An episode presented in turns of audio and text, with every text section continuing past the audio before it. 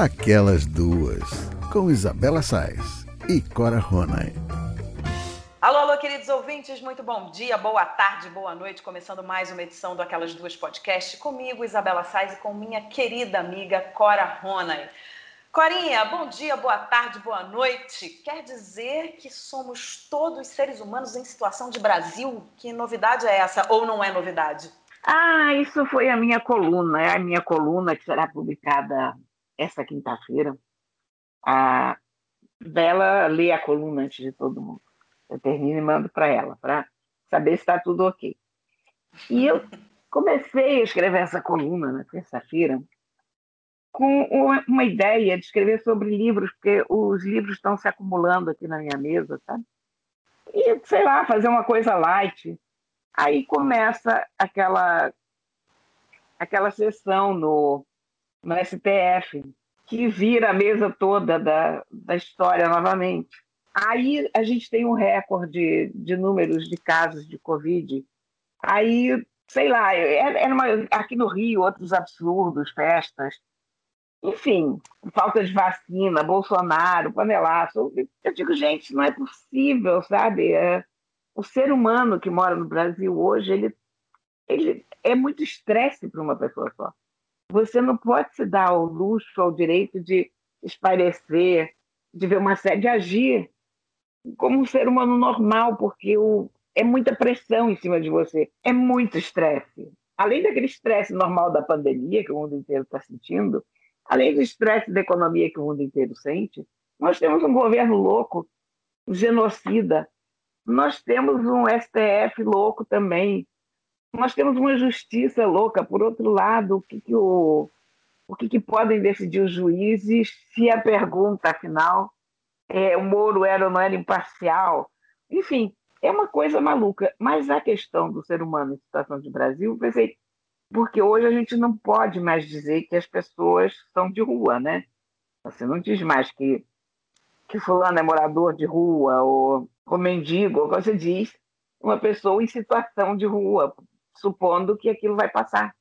É uma coisa temporária na vida da pessoa e que aquilo não define a pessoa por si. E eu cheguei à conclusão que nós todos estamos em situação de Brasil fazendo essa analogia, porque eu quero crer que isso vai passar, quero crer que em algum momento esse país vai melhorar. E quero crer que nós não somos definidos por isso também. Por isso eu escrevi que nós somos seres humanos em situação de Brasil. Mas lá no fundo do coração, no fundo da alma, você acredita que a gente vai deixar de estar em situação de Brasil? Não. Fiz essa pergunta de propósito, porque eu sabia que a resposta era não. não você realmente... quer, mas você não consegue acreditar de verdade, né? Não, não consigo acreditar de verdade. Eu vou te dizer que eu ando muito, muito deprimida, como todo mundo, como todas as pessoas com quem eu tenho conversado, porque é muito difícil tanta má notícia. Uh, já seria muito difícil passar por uma pandemia dessas com um governo com empatia, com um governo que confortasse as pessoas. Mas a sensação que eu tenho é que a gente está lutando em duas frentes e sem nenhum sucesso, porque a gente luta contra o vírus e a gente luta contra o governo. E a gente tem uma pandemia que deprime todo mundo, de fato, não estou falando deprime como figura de retórica, é, trata-se de depressão, depressão mesmo, está todo mundo como a gente conversou na semana passada, está todo mundo meio fora do ar. Uhum. E, ao mesmo tempo, a gente tem um governo hostil, que não nos reconforta.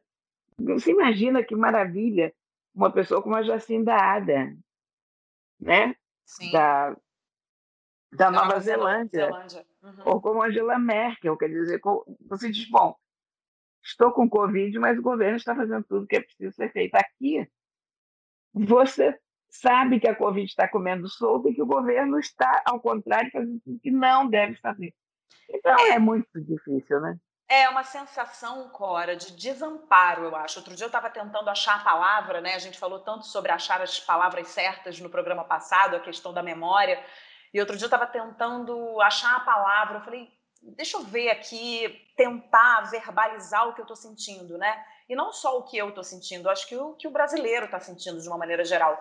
E eu acho que é uma sensação muito grande de desamparo. é, em todas as camadas, né? É, em diferentes níveis, mas em todas as camadas, porque dá essa sensação mesmo, né? Essa, essa, essa, esse, esse governo absolutamente displicente que deixa tudo, sabe? Deixa tudo correr do jeito que tá e ninguém faz absolutamente nada e troca ministro é, quatro vezes, enfim, todas essas coisas que a gente está é, assistindo, né? A gente ter o, o, o, presidente dando as declarações que dá praticamente diariamente, né? É, então, assim, é muito triste e nos dá uma sensação muito forte de desamparo. É o que eu sinto, assim. Me sinto desamparada pelo governo do meu país. É, e isso é muito duro, acho que para todo mundo, né? Então, fora as questões é, mais particulares de cada um e de cada família, de cada indivíduo, a gente tem essa questão mais ampla, que é uma questão da gente, de, de como a gente se sente como brasileiro, que é exatamente o que você escreveu na sua coluna hoje. Nós somos seres humanos em situação de Brasil. O brasileiro vive em situação de Brasil. E o que, que é? E aí você explica exatamente o que você falou agora e o que você escreve na sua coluna muito bem. Infelizmente, a gente passa por essa situação aqui no país. Agora, essa semana, Corinha, a política pegou fogo, como se nas outras semanas não tivesse pego, né? Pegou ah. fogo, pega fogo todo dia, toda qual hora. É, qual é a novidade disso? qual é a novidade disso, né? Agora, quem ajudou a botar mais lenha nessa fogueira foi a nossa querida amiga Marilis Pereira Jorge, que é colunista ah, da Folha de São Paulo e uma das integrantes do Segunda Chamada do canal My News. E aí, na última coluna da, da Marilis, na Folha, é, ela ocupou todo o espaço do texto com adjetivos nada simpáticos para definir o presidente da República, Jair Bolsonaro. Independente de quem tenha gostado ou não da coluna da Marilis, uma coisa, Corinha, é certa: ela fez barulho e causou impacto, porque a quantidade de gente que eu vi repostando essa coluna durante a semana e dizendo: você me representa, Marilis, é isso aí, esses adjetivos são poucos para definir tudo que eu estou pensando e tal. Então, é, é, como foi forte aquela coluna, né? Porque quando você abre um jornal, você espera assistir, você espera ler um texto corrido ali, de né, uma pessoa vai relatar, o jornalista e o colunista vai relatar alguma coisa, vai contar uma história, vai falar das suas lembranças, vai dar dicas, etc. e tal, vai criticar o governo, mas não dessa forma tão direta e tão contundente, né, Cora? Não, ela, ela usou uma série de epítetos muito pertinentes ao Bolsonaro. Eu acho até que ela não devia ter escrito Bolsonaro em cima. Ela devia ter escrito só essas palavras e todo mundo saberia de quem que ela está falando. Uh, a coluna diz assim: ignóbil, basculho, baixo, repugnante, canalha, deplorável, mesquinho, patife, ordinário, reles, pulha, sórdido, torpe, velhaco, abominável, detestável, ralé, biltre, infame, bandalho, aberração, calhorda, e por aí vai, por aí vai, por aí vai, por aí vai, por aí vai, terminando em pequirroído, genocida. Então, olha, eu há muito tempo não via uma coisa repercutir nesse grau, viralizar nesse grau. É verdade. As, as pessoas fizeram versões nordestinas, mineiras, do Rio Grande do Sul, Quer dizer, há versões regionais a essa altura, de norte a sul do país. Teve gente lendo isso como se fosse poesia, em vídeos. Foi muito e, bom. Lá em Patinópolis teve o Bolsonaro lendo na live dele, né? Uhum. Ele, ele leu vários desses adjetivos e ele, ele ficou indignado de ser chamado de ditador. Ele, ele deu qualquer coisa assim como obsceno, brega, charlatão, perverso, monstro, ditador. Aí ele se irritou, ditador? Enfim. o, resto, ele... o resto ele concordou. O resto ele concordou. E as pessoas depois ficaram dizendo que não era todo dia que você viu o presidente lendo o currículo Lattes ao vivo, né? Uhum. E, e foi, mas olha, inacreditável a repercussão. Eu compartilhei no Facebook teve 3.600 likes o meu compartilhamento. Eu recebi isso por todas as minhas redes. Foi inacreditável, inacreditável. E, naturalmente, dentro disso, o que, que a esquerda faz? Desce de pau na Marilis, né? Claro. Porque eu acho que eles têm mais raiva de quem não é de esquerda do que quem é Bolsonaro. Eu não, não entendo isso, sabe? Quer dizer, eles não conseguem viver com o fato de que uma crítica tão contundente que não saiu do campo deles tenha esse poder. Aí depois a gente acha que o país tem salvação. Não tem, né? É, Corinha, não, não tem. Mas o fato é que uh, eu achei, inclusive, muito corajoso é, da Marilis ter escrito essa coluna. Fiquei muito orgulhosa de, de conhecer a Marilis e de ter uma jornalista que representa é, a nós também, né? É, de, de, escrevendo uma coluna tão direta e tão corajosa. Acho que a palavra é essa, assim. Acho que poucas pessoas teriam a coragem de fazer uma coluna tão forte. Não, né? ela, ela, ela é muito valente. Ela é. Marilisa, Marilisa é raça pura, vou te dizer, viu? É verdade. Feroz. E ainda por cima bonita e gostosa, quer dizer. É isso, com o tá, pacote né? completo. É, de, é demais para o coração das pessoas. É verdade. Olha, Corinha, e outro destaque da semana foi a carta dos empresários e banqueiros né, ao governo federal pedindo a aceleração do ritmo da vacinação no país, o incentivo ao uso de máscaras, a implementação de medidas de distanciamento social e a criação de um mecanismo de coordenação do combate à pandemia em âmbito nacional, orientado por uma comissão de cientistas e especialistas. Eles deixam claro na carta que não há dilema entre economia e saúde e que o país só vai voltar a crescer quando a pandemia acabar. Agora, Corinha, nessa carta para mim fica muito evidente a preocupação dessas pessoas com a falta de coerência e de alinhamento de pensamento e ação entre as três esferas governamentais, municipal, estadual e federal. Eu não consigo enxergar uma luz rápida no fim do túnel enquanto a gente não passar a falar a mesma língua. Se a gente não falar a mesma língua, vai ficar essa confusão. É o governo que briga, né? o governo do estado que briga com a prefeitura, que briga com o governo federal, uma confusão total e a gente perdido no meio dessa, dessa loucura.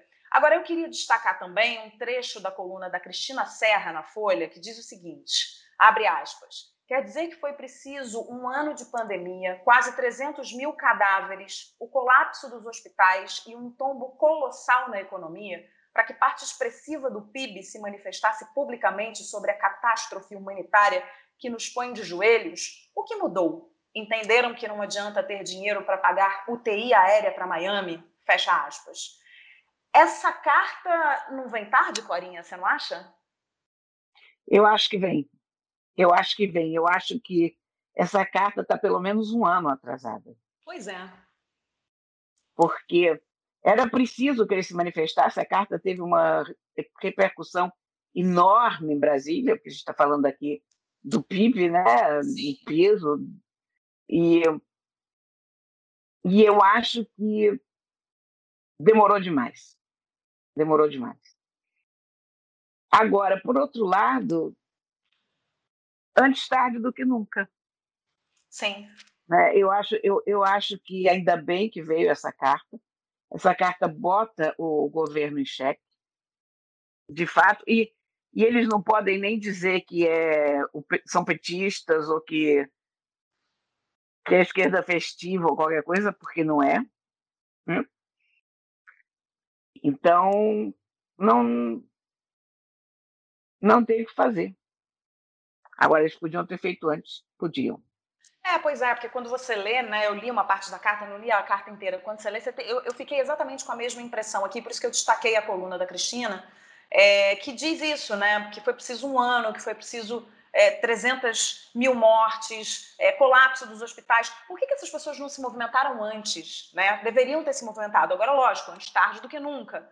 É uma carta que pede coisas básicas, né? Na verdade, eu também. Depois eu fiquei pensando nisso. Eu falei, gente, olha só o que está sendo pedido um ano depois dessa situação, porque é muito óbvio que a gente precisa disso, né? Aceleração do ritmo da vacinação, incentivo ao uso de máscaras. Eu fico tão constrangida quando o, o, o meu país, né, tem, tem um chefe de Estado que. Aliás, toda vez que eu falo chefe de Estado, eu falo, não, mas peraí, não posso chamar de chefe de Estado, porque não é chefe de Estado, né? É, finge que é, mas não é. Mas assim, que, né, tem um, um, presidente que não incentiva o uso de máscara, que, fa, que, que, faz a, o discurso que ele fez, o último discurso agora que ele fez, que é mentira atrás de mentira, gente. Né? Que, ah, eu é, disse, eu apoiei. é, o governo fez isso, o governo fez aquilo. Cara, não, tá, tá gravado, né? Tá gravado. Não é uma coisa que a gente está dizendo assim, não, não, esse cara tá mentindo e a gente não tem prova. Tá gravado que é mentira. Né? Tá gravado que, que ele falou coisas completamente diferentes do que ele falou, daquele, das que ele falou agora. É, agora tem, deve ter uma pressão gigantesca em cima dele. Essa carta eu imagino que tenha feito pressão também, mas eu acho muito constrangedor, não sei se você se sente assim, mas eu acho que você deve se sentir, eu acho muito constrangedor que a gente ainda fale em uso de máscara, né? que a gente ainda tenha muitas imagens de pessoas fazendo milhões de festas. Isso não é um privilégio, digamos assim, né? entre aspas, só do Brasil. Eu sei que as pessoas aglomeram em outros lugares e que também não usam máscara em outros lugares, mas aqui está demais, né? Então, assim, sei lá, as pessoas já abandonaram todo e qualquer, sei lá, senso de cidadania, né, a atitude de preocupação com, com, com, com, o próximo, com, sei lá, com o coletivo. E eu fico muito constrangida, assim, de, de sabe, ter que vir uma carta, e uma carta que chega tarde pedindo coisas tão básicas para conter a, a pandemia, sei lá, Cora. Eu fico. Agora, a carta, a carta tem trechos muito importantes e muito bons. Eles dizem, por exemplo, que a insuficiente oferta de vacinas no país não se deve ao seu elevado custo, nem à falta de recursos ornamentários, orçamentários, desculpa, mas à falta de prioridade atribuída à vacinação. É isso mesmo. É Eles estão dando nomes aos bois. Sim. O... E eu acho que pode ser que eles estivessem achando que ele é, sabe o que é um pouco, eu acho, você observar o governo Bolsonaro, é você ver um trem descarrilhando. Você vê que aquele trem está vindo e que vai descarrilhar, mas você não acredita que o motorneiro, que o condutor do trem, não esteja prestando atenção e não, não perceba isso. E, é, e, a cada minuto você acha, não, ele vai corrigir o rumo, ele vai corrigir o rumo. E ele não corrige, ele descarrilha, claro. É. Então, eu tenho, eu tenho a impressão que eles entraram nessa, nessa de achar que ia melhorar, de que. Sei lá o que, que eles acharam também, não sei. Mas, enfim, eu fico feliz que tenham feito a carta.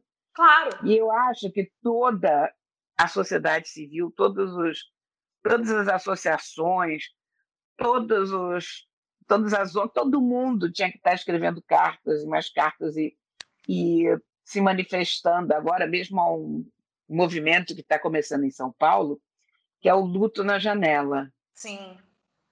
Que a ideia é você botar um pano preto na sua janela, qualquer que seja o pano, uma camiseta, uh, um saco de lixo preto, um lençol, uma toalha, qualquer coisa, porque como as pessoas não podem ir às ruas, pelo menos elas mostram como elas estão se sentindo. Uhum.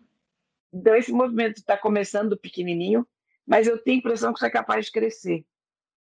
E eu já vou botar uma, coisa, uma camiseta preta na minha janela, que eu não tenho nenhum lençol ou toalha preto, mas uma camiseta vai para lá agora mesmo. Vou botar minha camiseta preta também na janela, prender aqui na rede de proteção. Dar um é, nozinho. Tem um, tem um Instagram, Luto na Janela, desse movimento. É, e você tocou num ponto importante, né? E a gente está passando por um momento em que a gente não pode se manifestar é, como a gente se, se manifestaria numa situação dessas, né? Que é indo para a rua, todo mundo junto. A gente não pode fazer isso. Então, essas pessoas também acabam se beneficiando disso, né? O governo acaba se beneficiando disso, porque você não vê muitas manifestações na rua por conta do momento que a gente está vivendo. É, a gente não vê. E eu acho que se todos nós escrevêssemos as nossas cartas, a gente pelo menos. É, seria um grito, porque a, gente pelo menos não, a gente morre mas não morre entupido, sabe como é que é? É verdade. A, a carta dos economistas termina assim, ó.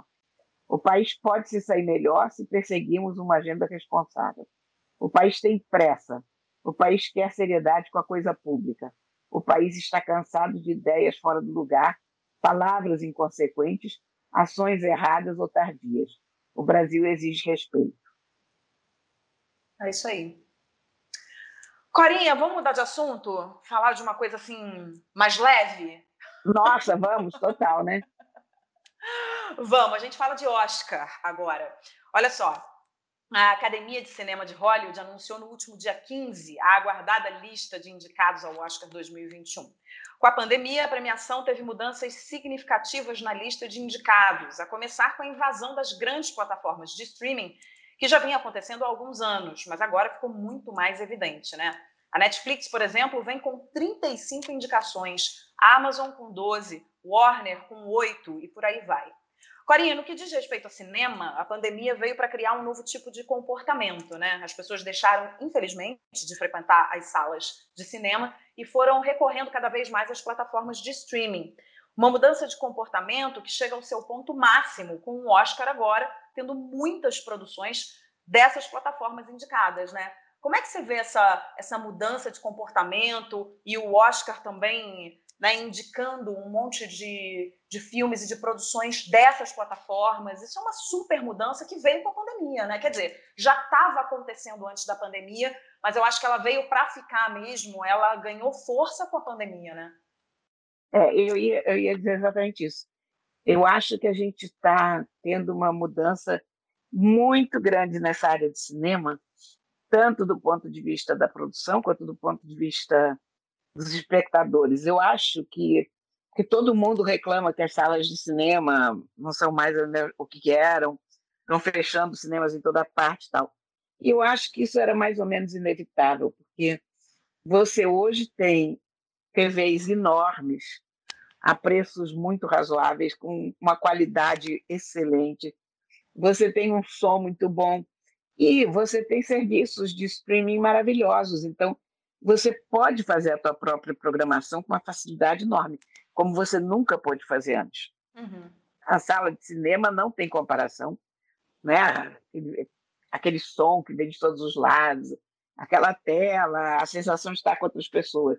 Mas aí entra uma pandemia no meio, sensação de estar com outras pessoas, adiós. Quanto aos produtores de streaming, os distribuidores de streaming se tornarem produtores, também como o caso da Netflix, isso era um caminho bastante evidente. Você se lembra que há poucos anos ainda a Netflix comprou cinemas nos Estados Unidos, dois cinemas para poder estrear os seus filmes nos cinemas, para poder concorrer ao Oscar, né? É, é verdade. Então é uma é uma visão bitolada da academia, porque não interessa onde um filme estreou.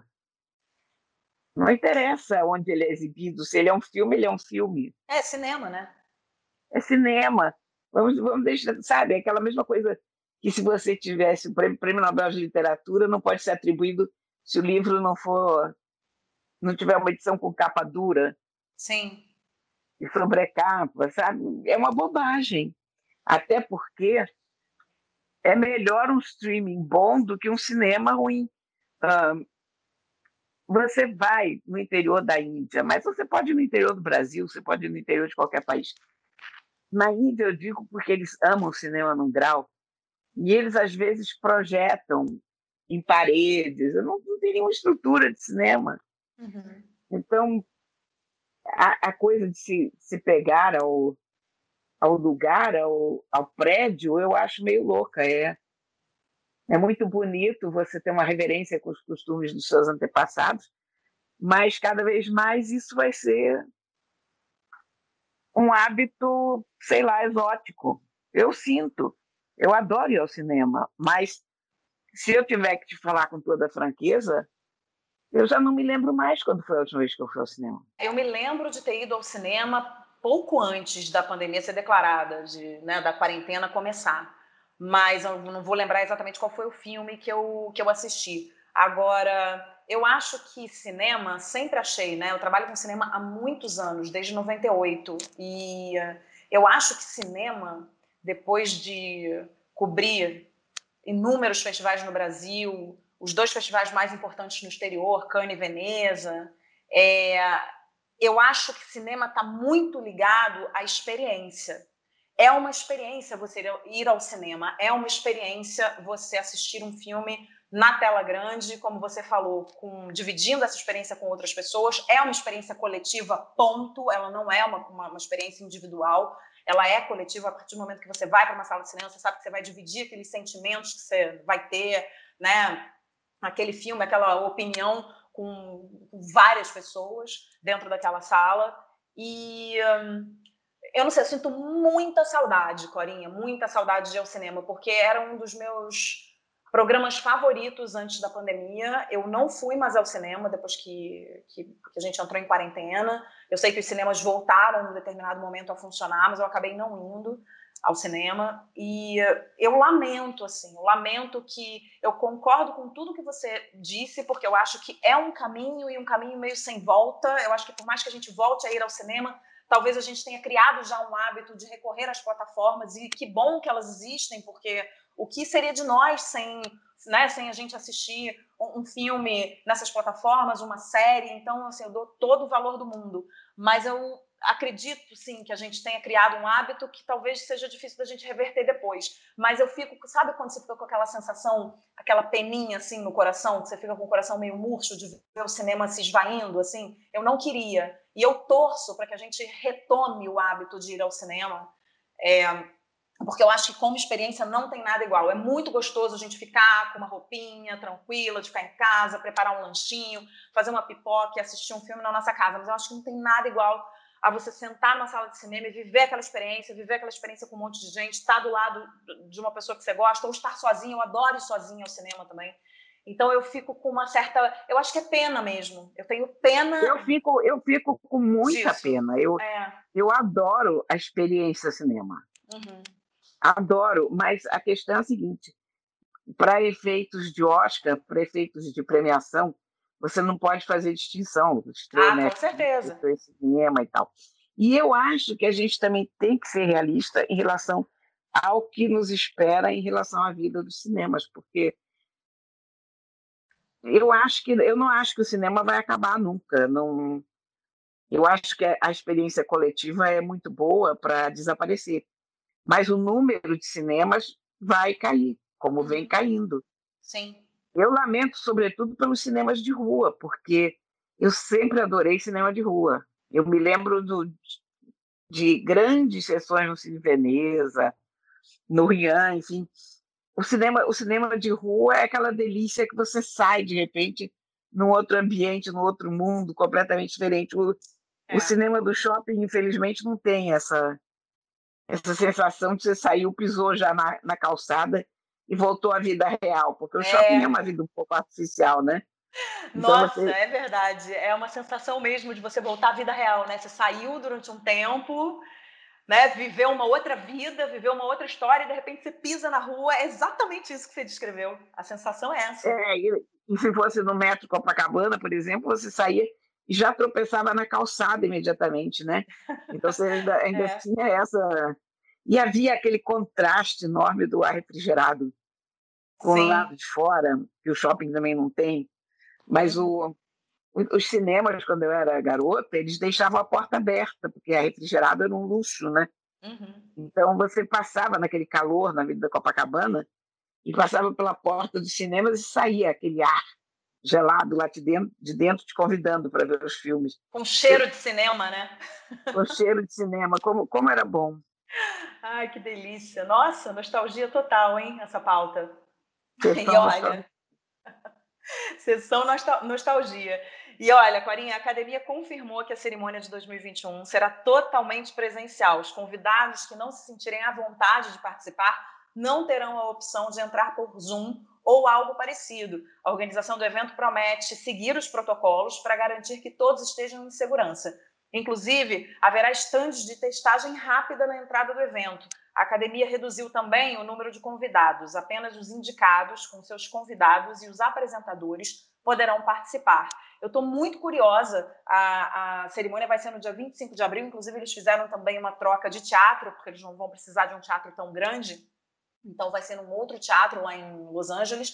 E eu estou muito curiosa, Corinha, para saber como é que vai ser essa cerimônia, porque a gente está falando da experiência coletiva do cinema, e eu acho que a cerimônia do Oscar também tem um quê de experiência coletiva daquele mundaréu de gente aplaudindo, sim, sim, sim. Né, aplaudindo um ganhador, e, enfim, manifestações políticas que às vezes ocorrem, é, as manifestações também é, decorrentes de um discurso mais acalorado, né? Enfim, eu não sei exatamente como é que vai ser uma cerimônia do Oscar, eu não sei se vai, vai, vai nos passar certa frieza, é uma cerimônia que tem os apresentadores, que provavelmente serão dois, enfim, é, e os, os, indicados e seus convidados, né? Que deve ter um número limite ali, para você não deve poder ultrapassar o número de convidados, que senão você começa a aglomerar, senão você vai chamar 30, 40, 50 convidados, não pode. Então, acho que vai ser uma cerimônia bem pequena, e eu não sei se o calor da cerimônia vai ser mantido, né? Cara, se você no teatro pequenininho, você mudando o teatro, você mantém sim. Será? Porque você vai, é claro, você, o, o, que, o que deixa a gente curioso com o Oscar é a roupa das atrizes, é, é, você ver todos aqueles atores que você conhece tão bem sentados juntos e tal. Eu acho que isso, isso deve ser preservado, né? É, Aqueles looks, os looks do tapete vermelho, a cara das pessoas quando o Oscar é anunciado. Ah, sim, isso a gente vai ter, né? Isso se todos é. os indicados resolverem ir, né? Porque se os indicados não têm a, é, como eu falei, não tem a opção de, de participar é, remotamente. Então, quem não quiser ir, não, não vai participar. Então, tomara que os indicados, pelo menos, que, queiram ir, que senão vai, vai micar a festa. Só tem indicado e apresentador. Imagina se os indicados falaram, desculpa, eu não vou. Aí vai ficar complicado. Mas, olha, mas é muita gente, se você pensar só indicados e. Muita gente, é porque são muitas categorias. Sim. Tem aquelas categorias que a gente até se esquece que existe. É. Tem aquelas categorias técnicas. Cada categoria dessas são cinco indicações. Sim. Bota isso aí, seus convidados. Menina, vai ser muita gente. Vai ser uma festa ser... esse Oscar. Vai ser uma festa, vai. Tá certo, Corinha. Olha, chegou ao fim o nosso programa. Não sem antes a gente dar aquelas dicas preciosas que os nossos ouvintes tanto gostam. Quero saber o que você tem para hoje. Cara, hoje eu tenho um livro que por acaso já saiu há algum tempo, mas sobre o qual eu vou falar amanhã, quinta-feira, é, essa quinta-feira, uhum. eu tenho uma live no canal da revista 451. Eles têm um clube do livro lá e eu vou falar sobre um romance japonês chamado Relatos de um Gato Viajante. O ah, que legal é... esse título! É, e, e, o romance é de Hiro Harikawa, e é uma edição da Alfaguara, né? E o livro é lindo, sabe? É um livro muito, muito bonito. É um livro contado por um gato. Essa história de botar um bicho falando, eu acho sempre muito esquisita, porque nem sempre dá certo, você sabe disso, né? Sim. Mas esse livro super deu. A, a, a voz do gato é muito aceitável, muito boa. E ele sai com seu dono visitando os amigos do dono e tal. E, mais não conto porque seria spoiler o que acontece, mas é tão bonito. É muito bonito. É, esse livro já foi lançado há algum tempo. Quer ver, ele ele é um livro de 2017. Ah, então, eu acho que ainda está ainda tá nas livrarias. A tradução é da Rita Cole. E aí você vai fazer tá? uma live? Vai ser um programa. É um clube do livro, uma live sobre, sobre esse livro em particular. Uhum. Ela, a Hiro Arikawa é uma, é uma jovem escritora, jovem, jovem para mim, ela é de 72, enfim, é uma, é uma escritora japonesa e ela, é, ela é muito best-seller no Japão, sabe? Ah, legal. Muito, muitos livros dela já foram adaptados para cinema, para TV. Esse, esse, esse livro, esse Relatos do Gato Viajante, já vendeu centenas de milhares de exemplares no Japão. Muito bem. Então tá, tem mais algum? Não, basicamente essa é a minha recomendação essa semana. Tá bom, a minha recomendação da semana é a seguinte: bom, agora a gente pode ver com mais facilidade os indicados ao Oscar, como a gente estava falando agora, é, nas plataformas de streaming, né? E aí eu vi esse final de semana na Netflix um filme chamado Rosa e Momo. É, conta a história da Rosa, né? Que é a, interpretada lindamente interpretada pela Sofia Loren e de um jeito assim que a gente não costuma ver, né? A, a, a Sofia. Então acho que vale, já vale por, pela, pela personagem dela, né? Assistir ao filme. Ela é uma ex-prostituta sobrevivente do Holocausto e o destino dela se cruza com o do Momo, que é um menino órfão senegalês, interpretado por um, menino brilhante, brilhante, não conhecia ele, é, chamado Ibrahima Guye. Eu não sei se é assim que fala o, o nome, mas enfim, estou aqui chutando uma pronúncia. Ele é um encanto de menino e um super ator. É, o filme é dirigido pelo filho da, da Sofia Loren, o Eduardo Ponte. Está é, tá na Netflix, como eu já falei, e ele foi indicado ao Oscar de melhor canção original. É uma canção que se chama Yossi, da Laura, da Laura Pausini. Não é o meu estilo de canção, mas, enfim, é uma música bonita e que está no filme, é a trilha do filme. E eu indico, assim, não é, não é, não é um filmaço, não é uma super produção, mas é um filme muito sensível, muito bonito, conta a história da relação dessas duas pessoas é uma relação inusitada que acontece de repente entre essas duas pessoas. E eu acho que vale a pena. Filme bom para a gente ver nesse momento, que é um filme que enche o nosso coração de esperança, que eu acho que a gente está precisando é disso. Então, essa é a minha isso dica. Mesmo. Rosa e Momo. É isso, Corinha. Acabou nosso programa. Ai, agora a gente está fazendo os programas mais curtos. Aí me dá saudade de ficar falando horas com você.